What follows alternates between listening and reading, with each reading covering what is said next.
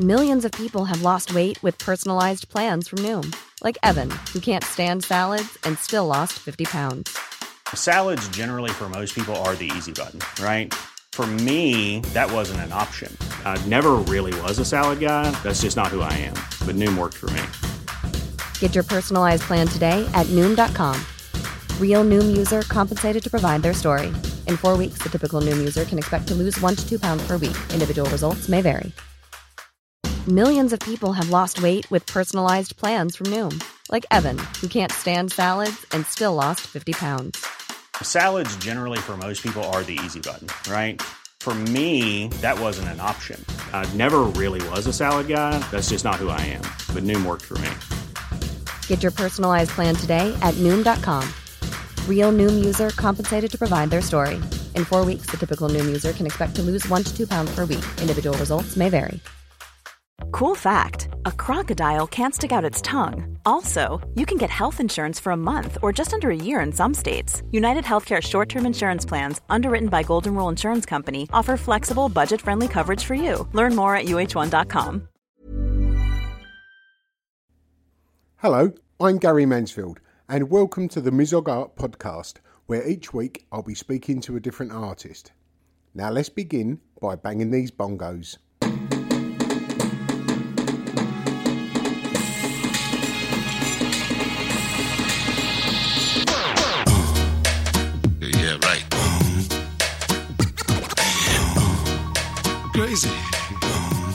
Hello, and welcome to episode number 18 of the Mizog Art Podcast.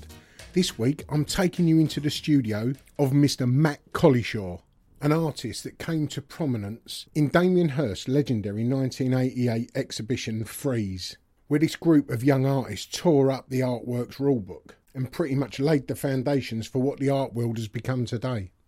As well as Matt and Damien, it featured such names as Ian Davenport, Sarah Lucas, and Angus Fairhurst, Abigail Lane, Gary Hume, Michael Landy, of course Fiona Rae, all of whom have gone on to have amazing careers and influenced thousands of people, myself included. Most of the artists I've just mentioned wrote to me while I was in prison, and as a result, along with Matt, a couple of other artists on that list have already confirmed to be on the Art podcast, namely Gary Hume and Abigail Lane. And I'm in talks with two or three of the other artists. And I also had the absolute pleasure of collaborating twice with Sarah Lucas in both Face Value 1 and 2. If you was at the Art Car Boot Fair a couple of weeks ago, you'd have seen Matt there. Matt has been a regular contributor or stall holder pretty much since its conception. As these podcasts generally come out on a Monday, next Monday is Christmas Eve.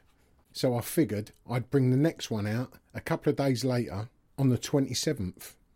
So if you celebrate Christmas, Matt Collishaw is your little Christmas present. So as Christmas presents go, getting Matt Collishaw for 45 minutes isn't a bad one. And I'll be doing the same for the following episode, going from the 27th of December until the 7th of January. But I'll tell you more about that in the outro. But for now, come and join me in the studio of Matt Collishaw. I'm in the studio of Matt Collishaw. Matt, I've got seven questions here. They're just like sort of like conversation starters, really. But first would be, how would you explain what you do to someone that didn't know your work? Hmm. Well, obviously th- that happens. You know, if I'm out and somebody says, "What do you get up to?" It's always a tricky question because artist, what does that mean? Could be Yeah, anything. And I do do a lot of things. I hmm. work in a lot of different media. and I work with a lot of different subject matter. Basically, I have an idea about something, and then I try to find the medium that I think works best for that idea. So that's what drives it. And that idea could come from something I read in a book, something I heard when I was on the bus, a picture I saw in an old museum. That could come from anywhere, and it could be a combination of a few different things that I see, thinking mm, maybe there's something there that I could work with. And then I start to think of how best to do it. Am I going to use photography? Yeah, yeah. Maybe this would be best in oil painting. Maybe I have to create an optical illusion. So then the process begins of me exploring all those different ways of actually trying to make work. So that's what I try and say to somebody when they ask me what it is I do. Well, you're because you work in so many different areas, in in so many different mediums. does your next idea evolve from the first, or does it evolve from Yeah. somewhere else, or is it a, It's like a, net, of network of ideas, and sometimes it'll be something that I've done a couple of years ago, might re-emerge, and I decide I want to do something that's kind of similar to that with something else that I could use in combination with hmm. it. So very rarely does one thing lead on to the next thing. But sometimes I'm making a work and I think, okay, I need something, something else to go with that because I'm making this exhibition and there's Yeah. like a big gap in the floor, so I need something Yeah. to fill that space. So it's like, what's going to go with it? And I don't necessarily want to make something out using the same medium Hmm. and not necessarily exactly the same idea, but how can I tie in some of those ideas with something else that's made in a different medium and that is physically different? How, how, how do I how do I make something go with something, but isn't exactly part of that same series Yeah. of works? Because when I first saw your work, it was via the Sensations catalogue, um, which got sent to me while I was, uh, which got given to me while I was in jail. And um, you, like many others, I wrote to you. Um, you was kind enough to write back, which pretty much set me on the course of, of where I am today. Um, the the first thing I saw of yours was obviously the, the bullet hole and um, the catskin lilies Okay, the yeah, leopard skin, leopard tiger skin yeah, lilies. mhm. Um, it was a digital image bullet hole, wasn't it? Or was it? Well, actually, kind of pre-digital because it was like 1988. Yeah. So it was a, in a book, a book on the color atlas of forensic pathology is what it was called, and it was full. It was like 260 superb color illustrations for forensic pathologists, and that was probably the mildest image in the book. It was on the, the back cover. So it was like pretty easy to Yeah. see. You just turn the book over and there it is, and then it was also in there as an illustration. But the rest of them were you know, horrific. yeah, because that's really I mean, that, that's the the first time I'd seen a, a photograph segmented. I'd never seen that before. Hmm. Um, and as I say, my, my knowledge of art at the time was, was pretty much zero. Hmm. You know, I, I had a few um, books that were, while I was in there. Yeah. Um, the catskin lilies. That, where What's did where, yeah, where did they come from? Because I, I never, I never, I never knew any anything about those other than the images that I saw, like af- afterwards. early days of Photoshop. So, like about '94, I started playing around with Photoshop on computer and wanted to do something with it. And you know, you can like do a lot on, Yeah. on, on the on this software. So I was like, what image can I combine with another image? What's what's going to work? And um, sometimes ideas just kind of come like, mm, that would be kind of weird and an interesting thing to try and do. Yeah. And this new medium, Photoshop, might be a way of doing it because doing it in collage is not going to look that authentic. So they kind of there's an obvious reference to um, surrealism in there. So I'm thinking about Magritte and Meret Oppenheimer's cup that she made out of fur. So taking something that's normal, shifting it out of context so that it looks strange Yeah, and yeah. weird. And I got that. It's like a weird thing. I've been doing a lot of reading about like evolutionary biology and like camouflage, for example. Why? Yeah, Why? yeah. Why, why animals use camouflage and how they use it. And if you go like Oxford Street and you see like a girl walking down in a leopard skin miniskirt, it catches your eye. And that's an odd thing because this camouflage has evolved to not catch your eye. It's, it's. Yeah, yeah. it's evolved to deceive your eye so that you can't see that leopard or Hmm. tiger in the jungle. But if you take it out of that con- context and put it on a girl walking down Oxford Street, suddenly it catches your eye. There's that, that kind of strange thing of twisting the, the purpose of it. Um, so I wanted to make uh, flowers that looked kind of animal-like, and dressing them in this uh, wild animal. Yeah, as if it's the animal, one way of doing the flower that's trying to camouflage itself into the. Into Yeah, the but animals, but yeah. looked quite predatory in a Yeah, way because yeah. I think I think a lot of pictures of flowers they were becoming too cosmetified, Hmm. and there's quite a lot of them around now in art. But I think it was like a really dodgy thing to work with flowers because they're just seen as being a little bit. Who it who set the flowers? cheesy. Just set the flowers in um, acrylic. Was it Marc Quinn? Possibly. But but flowers, I think, have been getting a bit of a, a bad rep because they were just like on. No, they'd be on a greeting card with a little bit of dew on the end of it. Yeah, it says yeah. like "Get well, Yeah, mum" or something yeah. like that, and they've just been made to look very pretty on calendars and in, in photographs. twee, yeah. But flowers are really these kind of predatory machines. They're basically there to propagate their own little kind of gene line, Hmm. and they want to attract insects and birds to pass on their like kind of Yeah. to, to fertilize. And the and the reason they look like they do is to attract birds and Hmm. insects. So that beauty is designed to to um, ruthlessly propagate their Yeah. their own Yeah. little strain of flower. So I, wanted to bring something of that back to the flower to make them look kind of predatory and um, um, animal-like. And a couple of years after that, you went on to the burning flowers, Yeah. the in the in the black frames. Yeah. I know you done. it- I know you revisited it again several years later. Yeah. But the the ones that I saw in 2003, they were stunning. That's very yeah, kind of you. Yeah, yeah, they were stunning. Especially in, in that black, because they all had the black background, Yeah. the black ornate frame. Quite difficult to do actually those things because flowers don't want to burn. No, because there's a lot of moisture in Yeah. flowers. Uh, Did you entice it or? I th- tried a lot of different things, and what works best is uh, uh, the very, very cheap hairspray. Cheaper it is, the more flammable it is. I give it a good soaking with that, light it, and then you've got maybe a second or two to get as many frames Yeah, as you want. yeah. But it's also difficult because you're going to get the right shutter speed because fire's moving very quickly, so it tends to blur. And because my my scene is quite dark, you need kind of a longish yeah, exposure just to, to to to make it read on the on the on the negative or digital as it as it became later.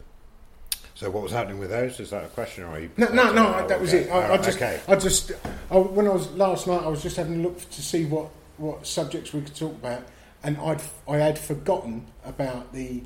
Um, or no, I forgot. I, I, I saw the 2014 ones, which was was that a film? Uh, is it like an animated Yeah. thing that is moving? Yeah, there was one that I made. There's a couple that I made as films. Yeah, so they're done in like it's done in post production. So I get a video Oh, of a flower opening, and then I add in in software. I add the, the flame that's Because I saw those, and that's what reminded me, and that's when I went on the hunt last night for the right. Yeah, for those. No, I was just I was just talking about them. Going back a little bit, when was your first interest in art, and possibly your most influential artist? Right. Okay. Difficult to say because it doesn't didn't really happen overnight.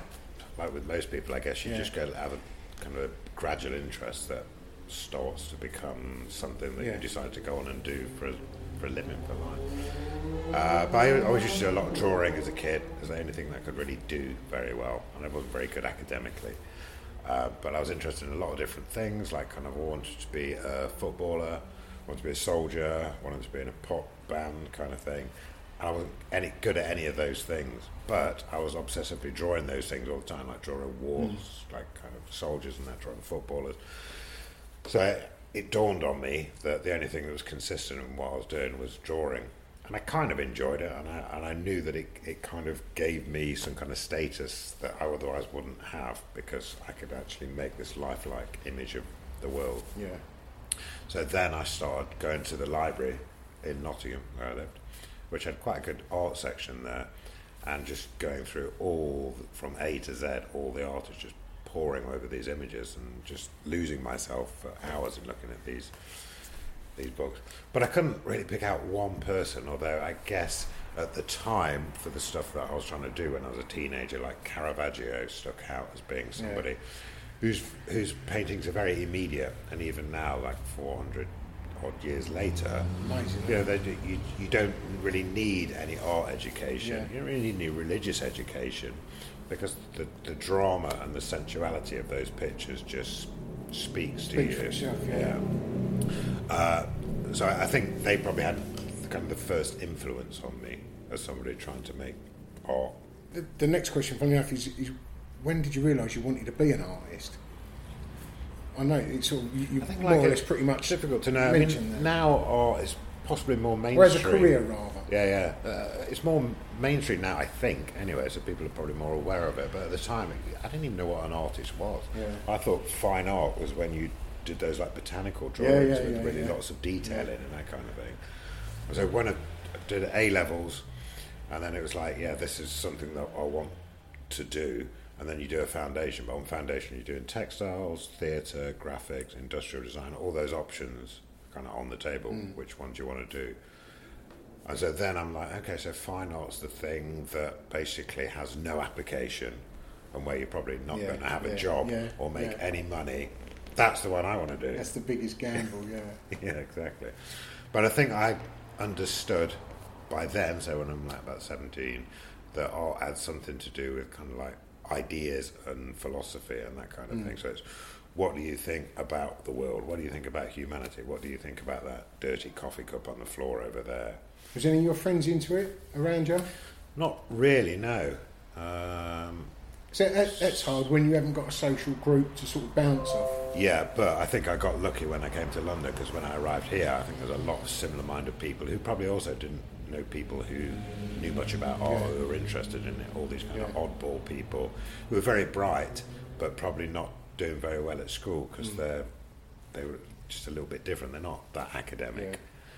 And so when I came here, I had like I was very lucky to find myself with a lot of like-minded Was it people. here I you went to college in London? It's just five minutes down the road from where we are now. From the, this is like kind of one, the local pub.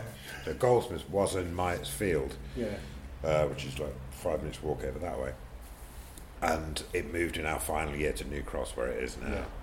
So this is where I moved when I came to London as a teenager. Uh, Do you feel strange coming to Very here? weird. I never. I didn't think I'd come back. I lived here for. You three- drunk in here? I don't. I can't remember ever coming in here, but maybe you know I of it, just yeah. maybe I just erased that memory. excellent. You're like the, the pigeon returning home. Yeah, it's very odd. Now, I've got a question here about the mosaic in 2003, and this is only more, more of a personal thing. Where was it shown? Because I remember going to the private view for that. Because I remember going wherever it was. I didn't know if it was Haunch of Venison. Oh, Stuart Shave. I no, I was going to say, was it Modern Art. Inc? Yeah. Because I remember going through, and when you went through, you went into a bigger area at the back, Yeah, and it was so- up, up on the left, wasn't it? Yeah, or there, there was one up on the there's left. three of them, yeah. There's like a girl and a baby and a minotaur. Yeah, because I've, I've spoke about that a few times, and I couldn't put my finger on for the life of me where it was, and I didn't know whether it was Haunch Venison or the Modern Art. Was it down at Redchurch Street? yeah, was that was, it, that, that was that version, uh, which was the set, their second, Stuart's second uh, gallery space. And they were at the time when like kind of digital photography was really starting to take off. And it's like there's a move, think something's happening now, and this is going to be the future. So Yeah. no longer we're doing with the chemistry of photography as it has been. We're dealing with pixels, and there's if you drill down, there's always going to be that pixel at the end of it, and Yeah. and and that these images are being delivered by code. So I'm online and I'm receiving an image that somebody else has uploaded. And that code is now having an emotional impact on me, and that's a strange thing.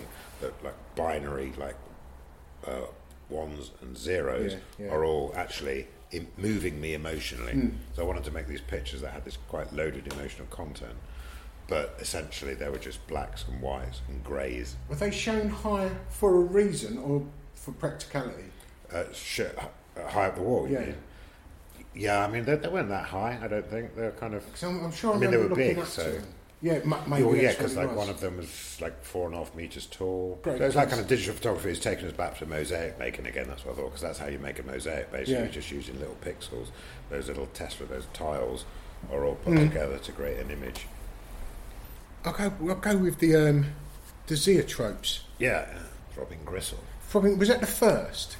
Yes, it was the first. Because I remember seeing those as a kid. I remember seeing one before it had it been activated, and it was one of those where you look through the little Yeah, slots from the that's right, outside. yeah. And I remember just spinning it, and then when you get to a certain velocity, is, is there a formula to those? Yes, basically you need a shutter, and that's what the slot in the cylinder Yeah. If you're looking So at that makes the strobe strobe light. So the, my in in the ones that I make a strobe is the shutter. So basically, you're looking at a series of different images that are passing your eye very quickly. But if you didn't have a shutter, then you just see a blur. Yeah. But the shutter means that you see it, and then you don't see anything, and then you see the next image when that arrives, and then you don't see anything, and then you so see the it's next pretty image. much like a 3D version of the flip Flip, chart, That's isn't exactly it? Yeah. what it is. Yeah, you're just seeing a sequence Um, of images stitched together. Yeah, that was as- yeah. When I first saw that, it was it was the birds, the beasts, and Yeah. the right. babies. Yes. It was, right. uh, and I saw it first when it was straight. Um, still, when you start seeing it in action, Yeah, Ex- yeah, it's, it's quite rudimentary that one. I, I, I learnt then as I was making them that one thing that that helps them a lot is if the set that they're in is interesting in some way, so that your your characters are interacting with like a background, a set in some way. But that's problematic because your set has to repeat itself all Yeah. the way around. And what repeats itself like that in the real world? Nothing, Not a lot yeah, of things. yeah. And I've probably picked out as many as I can find. For example, a temple or a tempietto, Yeah, which is a yeah. circular temple, works quite well in there. Chandelier also kind of mirrors itself. Well, I hadn't seen the around. chandelier till last night. I, I'll just go and sort of have a look to see what because I know a lot of the work. I just don't know the titles or mm. you know, and I could see last night when I, I put them in date order. You could see how you was exploring each one, and it finished with this. Was it centrifugal last? The last? Centrifugal Soul was the last one I made, yeah. Hey everyone, I've been on the go recently Phoenix, Kansas City, Chicago. If you're like me and have a home but aren't always at home, you have an Airbnb. Hosting your home or a spare room is a very practical side hustle. If you live in a big game town, you can Airbnb your place for fans to stay in. Your home might be worth more than you think. Find out how much at airbnb.com/slash host. Millions of people have lost weight with personalized plans from Noom, like Evan, who can't stand salads and still lost 50 pounds. Salads, generally, for most people, are the easy button, right? For me, that wasn't an option. I never really was a salad guy. That's just not who I am. But Noom worked for me. Get your personalized plan today at Noom.com. Real Noom user compensated to provide their story. In four weeks, the typical Noom user can expect to lose one to two pounds per week. Individual results may vary.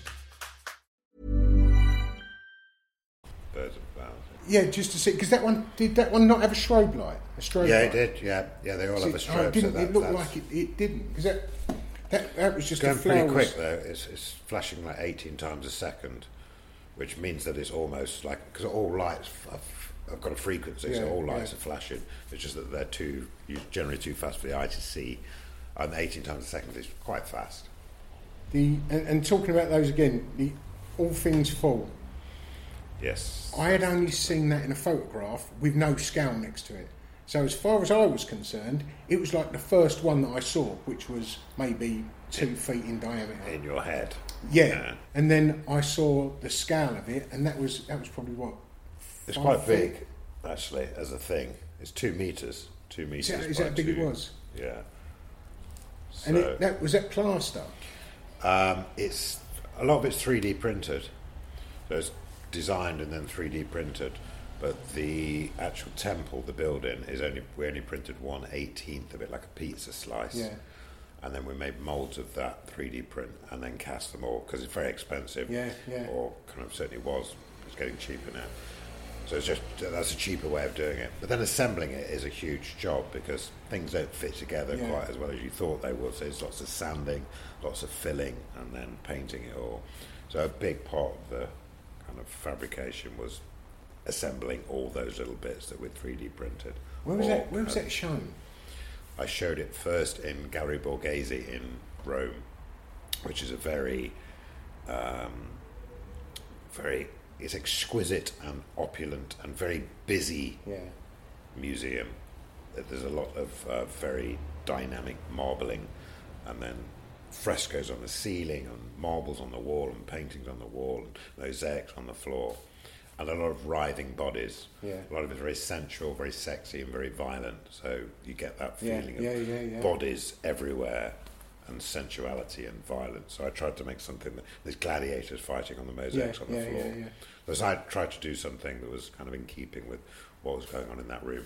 And in Gallery Borghese, they have a painting by a guy called Scarsula, which is a painting of the Massacre of the Innocents, Yeah. which was a very you know popular theme for hundreds of years. People seem to keep coming back to it. Like strangely, because it's a brutal scene of men killing infants. Because you do, you do have a lot of death and sort of uh, end of life in, in your in your work. Well, also, so does like news on TV Yeah, yeah, or exactly, drama yeah. on TV. And why is that there? Because there must be an appetite for Yeah. it. It's on the news because that's what people want to see on the news. That's why they put it on there. The same as with the dramas and films and theatre and stuff. there's a predominance of that kind of theme because I think people are interested in it. It may not be an unhealthy thing, according to some agree. evolutionary biologists. You know what, what happens in a situation where violence breaks out. If you don't pay attention to violence when it does occur, you might not know what to do when Mm. it, when it happens to you, and if you're not prepared, the consequences are potentially fatal. So, dogfights and gladiatorial battles and Tom and Jerry cartoons. But even as far as the flowers being killed as well, you know. the flowers are burning and dying. And I Mm. think that was like kind of yeah, because like um, in religious imagery, you get a lot of crucifixions and like Saint Sebastian Yeah, Mm. being tied up and having arrows shot into him. Lots of these scenes of suffering and and murder, which people hang above their bed. You know, like crucifix hanging above somebody's bed and stuff. So with the burning flowers, it's kind of trying to make a, an image that's like that, but not that. You know, I can't really make a crucifix again. Yeah, yeah, yeah. but you can make an image of kind of endless torture and suffering that also has beautiful qualities Mm. But, to it. yeah, do you know what I mean? Yeah, it's not like the crucifix. It's not does. gory or yeah, it's not glorifying it in any way. The last meals, obviously, they resonated with me a, a little bit. Just and you know, not that I've You're ever been in that row. position, yeah, but I've, I know some. There's someone over in um, in Woolwich, Nicola. She she sells a lot of work for the guys who are on Ah, death okay, row. Um, Nicola Right, White. She. really. I, I read a little bit last just last night actually of, of how you come about to bring that project to fruition. Did I say I saw them? In, I saw them like 20 years ago in the Sunday Times magazine. Yeah, uh, yeah. You'd, know, it's was on a. The yeah, I heard you talking about one, ones. and it was on a red tray. Yeah, that's right. So they're like very colourful, like red plastic and blue plastic cups on a red tr- tray or something. Yeah. Then the cameras are positioned above it, looking down, and then they was using flash photography, so they're kind of bright and gaudy. There's nothing like how I Yeah, yeah. I did them, No. but they were like kind of really kind of potent images. But it was just an image of like a cheeseburger with chips Yeah. and a milkshake. But when you read what it said underneath, it was like that's really something. yeah. This is what somebody chose to eat before they were executed. And why did they choose that? Why are they eating like junk food? Maybe it's comforting or something. Maybe Yeah. it reminds them of a time when they were I've, happy. I've often thought that it's, it's ironic how they want fast food when they're just on death's doorstep. Yeah, they're not ready. They shouldn't really be in a rush to No. get there.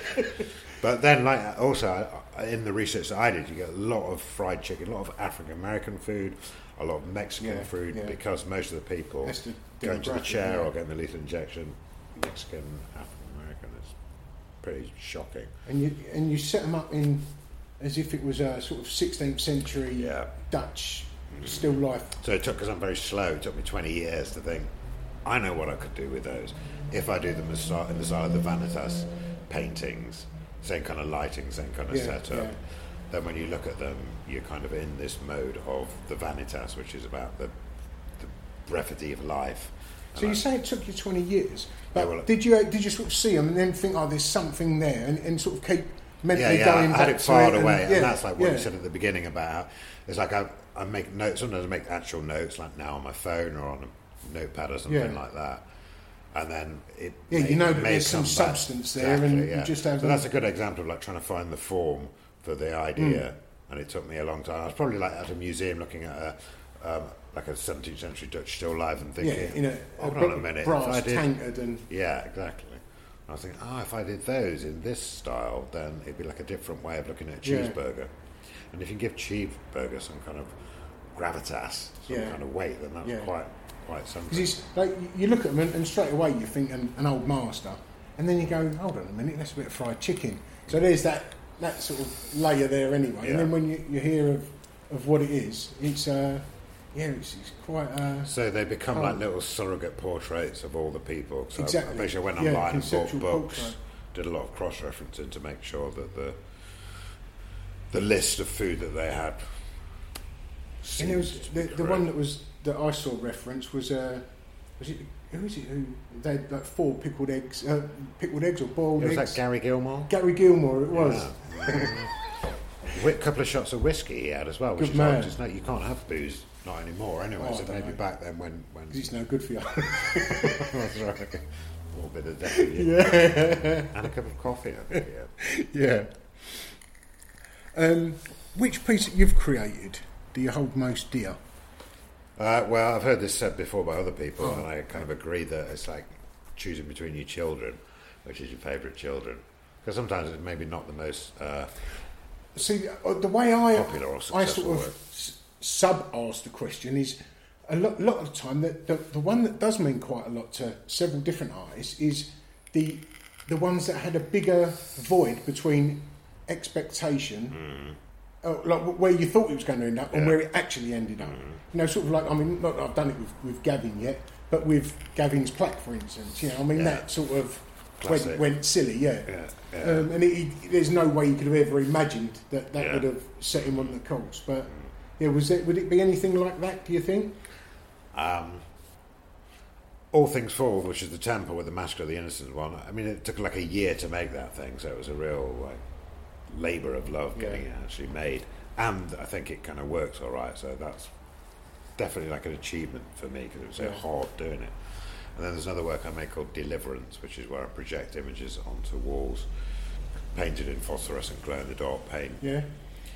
And that was also extremely problematic to do. I arranged a photo shoot, took some photographs, turned those pi- photographs into gobos, which are like little slides yeah. you put in projectors, and then the projectors flash them onto the walls and burn these images onto this photosensitive paint. The projector then moves away and it's left with these ghost images everywhere. Was there a stage during that you thought it might not? Totally, yeah. And I was an idiot, and I was like wasting loads of time. And because, you know, why don't you just do oil painted? Why don't you just get a block of marble Yeah. and do some carving Yeah. out of it? Why don't you do something that people have done that Yeah. you know works? That- that's and they'll come up and yeah. and, and when you come up to you say, "What's that?" Well, it's a marble. Fine, and then you know, then job's done. Why am I like going to all this trouble to do something that, as far as I know, nobody's done? because I think it's a new way of getting people's attention and making an impression on them. Hmm. I think it delivered the idea that I was trying to do with quite effectively, is why I did it. And in the end, it pulled off. But because there was times when I thought this is just not going to work, Yeah. it's a disaster. Then it's quite it's quite a good feeling when it actually does work. Big sigh of relief at the end. Inspiration. How do you find your inspiration? Or go for it? Yeah, just from anywhere. Listen to a lot of audiobooks and podcasts, and then read books, magazines, newspapers, stuff online, talking to people. And I, but I think what I'm looking for is just something, something above what is superficial that is primal, but it could manifest itself Yeah. into something superficial, like I don't know, why we why behave why we hooked on Instagram. Why is that? Why do we like keep going back? What is hmm. this thing? what is it that's primal within us that, that has that? So I'm making some works now, which I think are about that kind of thing, the addictive qualities of social media and, and where that behaviour comes from, and trying to go back to something kind of deeper within us that motivates us to do these things. We, I was talking about this earlier on, actually, on a, on another podcast I've done this morning, and we were saying about how even adults, like like you know, I've just turned fifty. We, my attention span is getting lower because of fucking social media. You, you sort of scroll through Instagram, Everywhere. but then that's happening in art as well, where you see the music now. A lot of people are putting. Um, normally, where it'd start, um, it build up to sort of like a crescendo. Hmm. The crescendo's at the front now to draw people in, and then then away yeah, make they room said, for the somebody next. said that about Beyonce, didn't they? They said that. Oh, did they? Beyonce, yeah. Basically, the secret by uh, uh, uh, with her songs is you start with a good bit and, And work keep your foot to the, on the pedal, keep the pedal to the floor. The VR, the threshold. yeah. I never saw it, but a friend who did see it, they didn't say where they saw it. I'm sure it was. I'm sure it would have been Somerset House.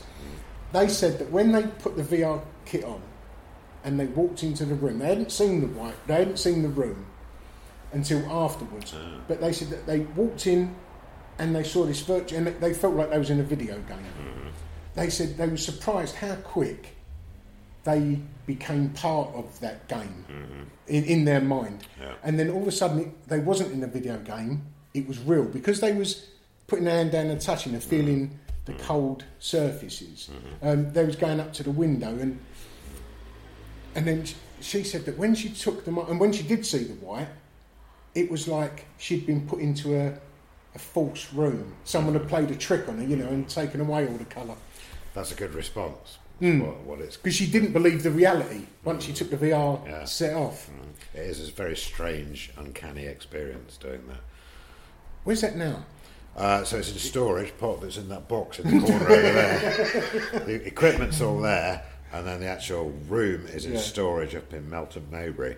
But it should be coming out and going to Lille, to a place called Le Fresnoy in, uh, it goes in January and then it opens in February there. Yeah. So it's it's been to five venues already. This is the sixth one. Because it was good how you had the rioters outside as well. Yes, so uh, Chartist demonstrators, yeah, rioting, smashing windows and throwing rocks and stuff. Yeah. Those guys wanted the vote and representation in Parliament, but they're also quite nervous about evolving technologies hmm. because factory automation was taking the jobs away from the Industrial Revolution. And the guys, Fox Talbot, who put on the exhibition, was worried that they're going to smash his exhibition up because it was it, his photographs were shown amongst a lot of other technologies. Was an exhibition of science and emerging technologies. So he thought they might come and smash it up because they were so suspicious about what technology was doing. Yeah.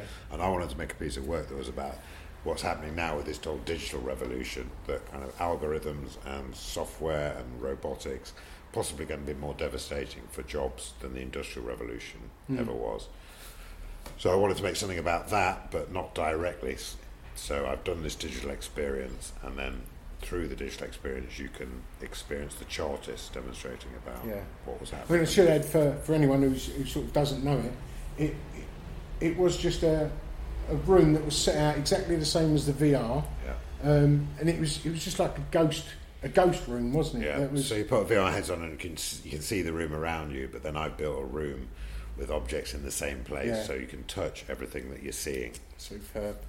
I've only got a couple more questions now. This one's always comes across a bit cheesy, but you and five artists, past and present, what would your perfect group show be? Well, am I in it? Or yeah, is it, yeah, am you I in and you and show? five others.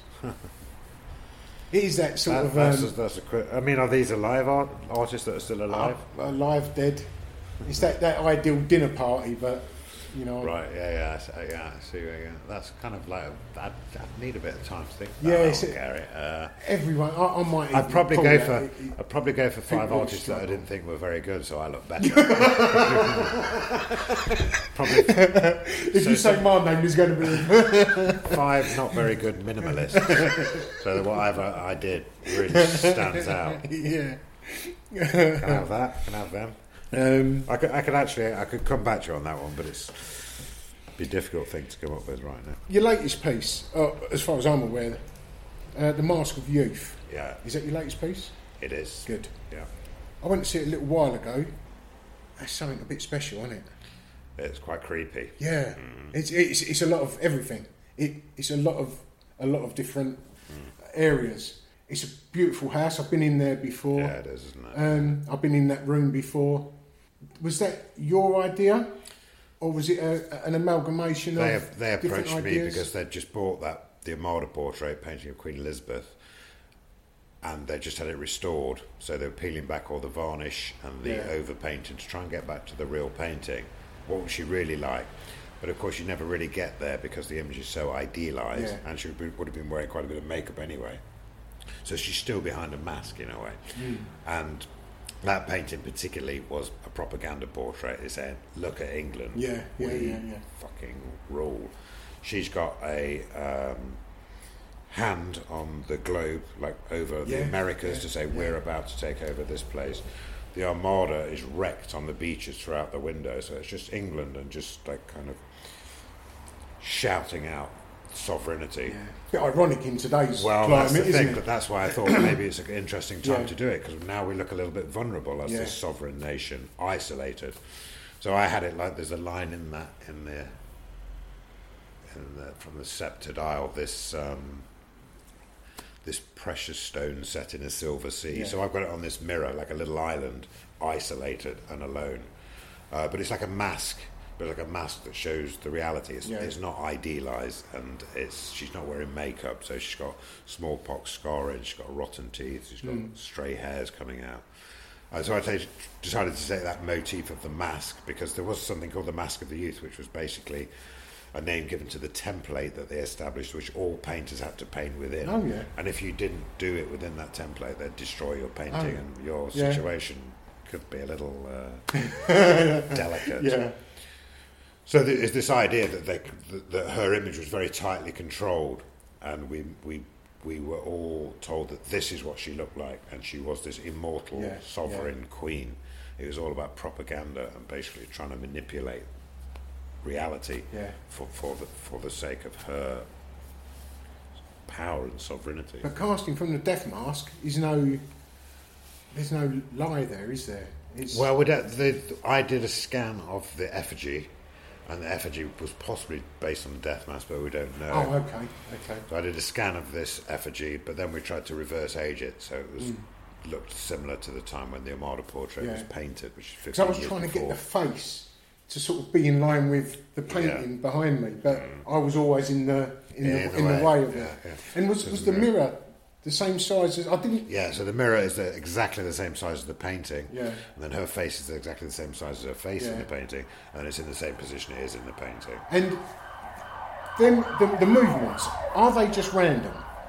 Uh, no, they're pre-programmed. So Yeah, but I mean, there's there's nothing in there that will. Oh, to, to respond to you. Yeah. No, that was that was an option, but it was an expensive one. Because when I was I was videoing it, I think I've got it on my mm. phone still. She looks at it. I was vis- videoing it, and there was an invigilator just sitting on the seat there, and I was just to the, to I was just to its left. I was just over here, and I put my phone, and I said, "Does it follow you?" And as soon as I've said that, it just turned like that, and I just went, "Oh." And I thought, well, obviously it does, so I didn't think anything of it. Well- a happy Oh, circumstance. yeah, I you should know, shut up about it and let people believe that. There.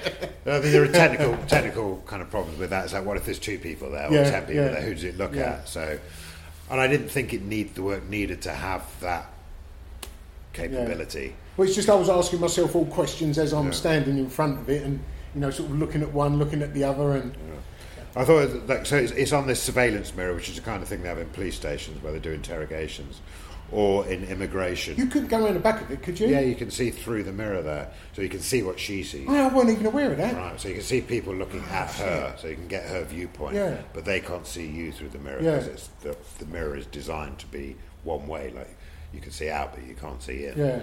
So you're in a similar situation that she is. that- Well, I did come from round about. I, I did, when I went into the room, I was looking at your work, so I would have come in. You came in that yeah. way, yeah.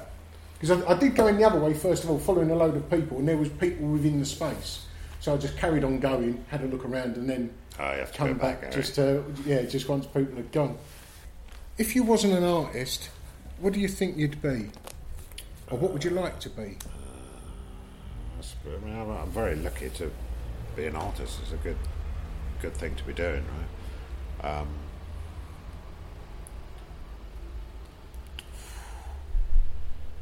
alternative. I mean, what am I competent at? Not very much, really. Um, And I've always had a thing about being a pig farmer. exactly. When I was I was in jail years ago, and I worked on a pig farm. Loved it. yeah. And I've, I've always had a little thing about nice animals. it. Very. Tastes nice. Nice to work with. Win-win. um, I've, I've kind of no idea about that question. Um, Oh, good. It's, it's good that you haven't. yeah, I try not to have like alternatives because if I do, then I'll probably they like, might, slacken off a might little come bit. fr- might come a bit true. What's coming up? Um, I've got a show, a big show in Berlin, which is opening on the 30th of November, a couple of weeks. So I just finished one of the works this morning. That's all going off next week, and then I go and install the week after. That's at Blain Southern Gallery in Berlin. Uh, lots of work in there.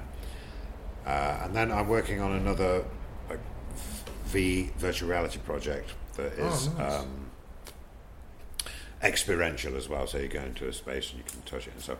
But do you want to come back and talk about it when I'm a bit further on with it? Yeah, I'd love to. Because at the moment it's still at that. We haven't Yeah, actually no, started right. on making or doing anything. It's all research at the moment. But Is that over here? Hopefully it's going to happen next year. Yeah, maybe next kind of autumn. Nice.